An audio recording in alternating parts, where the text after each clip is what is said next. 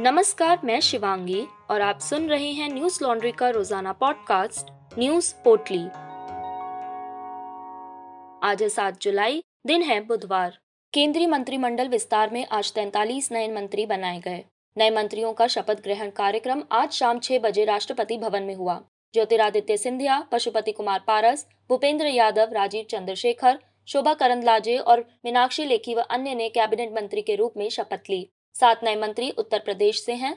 भारत की मंत्रिपरिषद के नए सेट को प्रतिनिधित्व, अनुभव और शिक्षा के आधार पर चुना गया। केंद्रीय कैबिनेट विस्तार से पहले कानून और आईटी मंत्री रविशंकर प्रसाद और राज्यसभा सदस्य प्रकाश जावड़ेकर ने टीम मोदी छोड़ दी।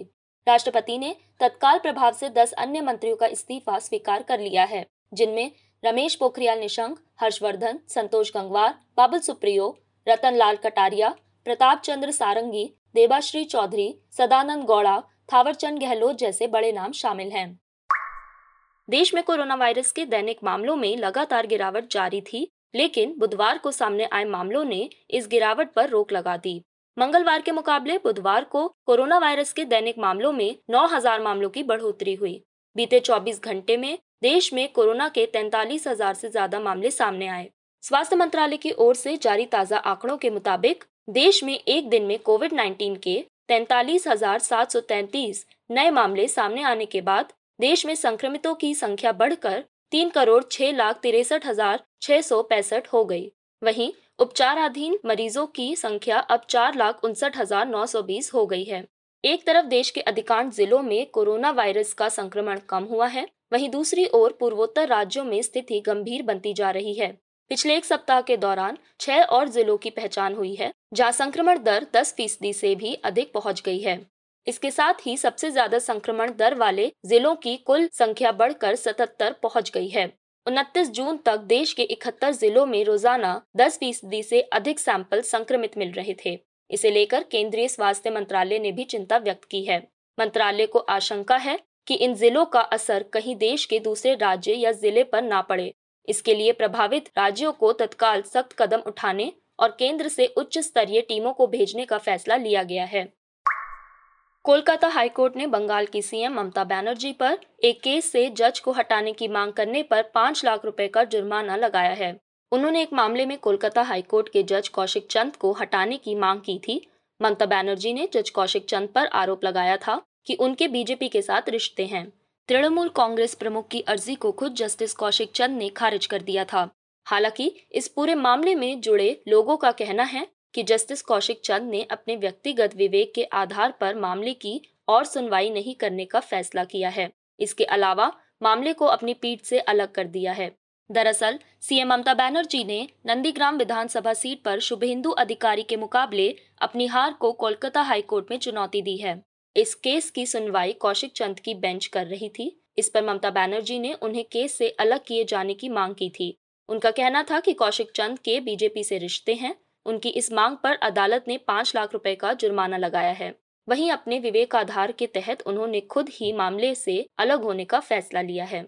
अदालत ने ममता बनर्जी पर फाइन लगाते हुए कहा, कोर्ट, ममता बनर्जी ने अपनी इस मांग के ज़रिए न्यायपालिका की छवि को खराब करने का प्रयास किया है। उन पर लगे जुर्माने की रकम को कोरोना से प्रभावित वकीलों के परिवारों के कल्याण के लिए खर्च किया जाएगा। अनकोट अदालत की ओर से जुर्माना लगाए जाने के फैसले पर फ़िलहाल ममता बनर्जी की प्रतिक्रिया सामने नहीं आई है।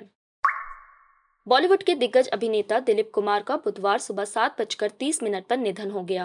वह पिछले कुछ दिनों से बढ़ती उम्र से संबंधित स्वास्थ्य समस्याओं का सामना कर रहे थे और उन्हें कई बार अस्पताल में भर्ती कराया गया था। हिंदी सिनेमा को मुगले आज़म, मधुमती देवदास और गंगा जमुना जैसी बेहतरीन फ़िल्में देने वाले अभिनेता ने करीब 60 साल तक सिल्वर स्क्रीन पर राज किया। उनके निधन से पूरे देश में शोक की लहर है। जानी मानी हस्तियाँ सोशल मीडिया के ज़रिए उन्हें श्रद्धांजलि अर्पित कर रही हैं। दिलीप कुमार के निधन पर शोक जताते हुए अमिताभ बच्चन ने ट्वीट किया, कोट, एक संस्था चली गई।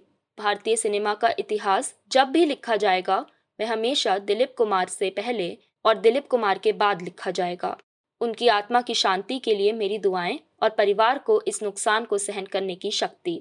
Unquote press watchdog reporters without borders ने उन वर्ल्ड लीडर्स की लिस्ट जारी की है, जो प्रेस की आज़ादी पर प्रतिबंध लगाते हैं। इस लिस्ट में पाकिस्तानी प्रधानमंत्री इमरान खान और उत्तर कोरियाई तानाशाह, किम जोंग के साथ ही भारत के प्रधानमंत्री नरेंद्र मोदी को भी शामिल किया गया है। इन्हें प्रेस की आज़ादी छीनने वाला बताया गया है। सैतीस वर्ल्ड लीडर्स की इस लिस्ट में सत्रह नए लीडर्स हैं। इस लिस्ट में महिला लीडरों का नाम भी शामिल है। हांगकांग की एडमिनिस्ट्रेटिव चीफ कैरी लैम के बारे में लिखा गया है कि उनके दमनकारी तरीकों में 2018 में लाया गया डिजिटल सिक्योरिटी कानून भी शामिल है। इस कानून की वजह से 70 से ज़्यादा पत्रकारों और ब्लॉगर्स पर केस चलाया गया। लिस्ट में कहा गया है कि नेताओं ने न सिर्फ़ अभिव्यक्ति पर रोक का प्रयास किया है, बल्कि पत्रकारों को मनमाने ढंग से जेल भी भेजा गया है। इन देशों को पत्रकारिता के लिहाजे से खराब हालात वाले देशों में बताया गया है। तेहरान के रास्ते होते हुए विदेश मंत्री एस जयशंकर रूस की राजधानी मॉस्को के लिए बुधवार को रवाना हुए। रूस दौरे के दौरान ही विदेश मंत्री का पड़ाव ईरान भी होगा, जहाँ वह तेहरान में सरकार के साथ आधिकारिक बैठक कर सकते हैं।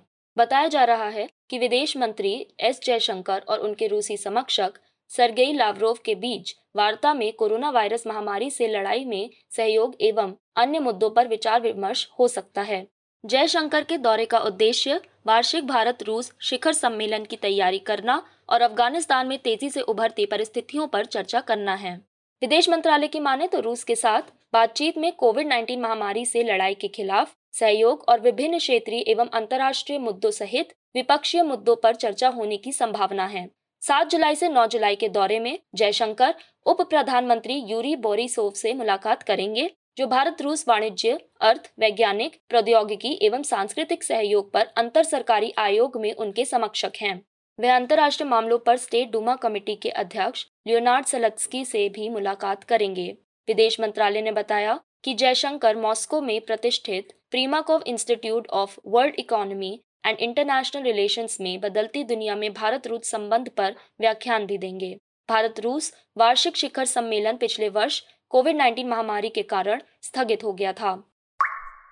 न्यूज़ लॉन्ड्री हिंदी एक स्वतंत्र समाचार वेब पोर्टल है जो ग्राउंड रिपोर्ट्स, इंटरव्यू पॉडकास्ट और वीडियोस के ज़रिए अपने पाठकों तक निष्पक्ष और तथ्यपूर्ण खबरें पहुँचाने का प्रयास कर रहा है। हमें सपोर्ट करने के लिए आज ही हमारी website Hindi dot Newslaundry dot com पर जाकर हमें सब्सक्राइब करें और गर्व से कहें मेरे खर्च पर आज़ाद हैं खबरें। आज बस इतना ही आपका दिन शुभ हो। कोरोना प्रोटोकॉल्स का ध्यान रखें। धन्यवाद। न्यूज़ लॉन्ड्री के सभी पॉडकास्ट ट्विटर आई और दूसरे पॉडकास्ट प्लेटफॉर्म पे उपलब्ध हैं। खबरों को विज्ञापन के दबाव से आज़ाद रखें। न्यूज़ लॉन्ड्री को सब्सक्राइब करें।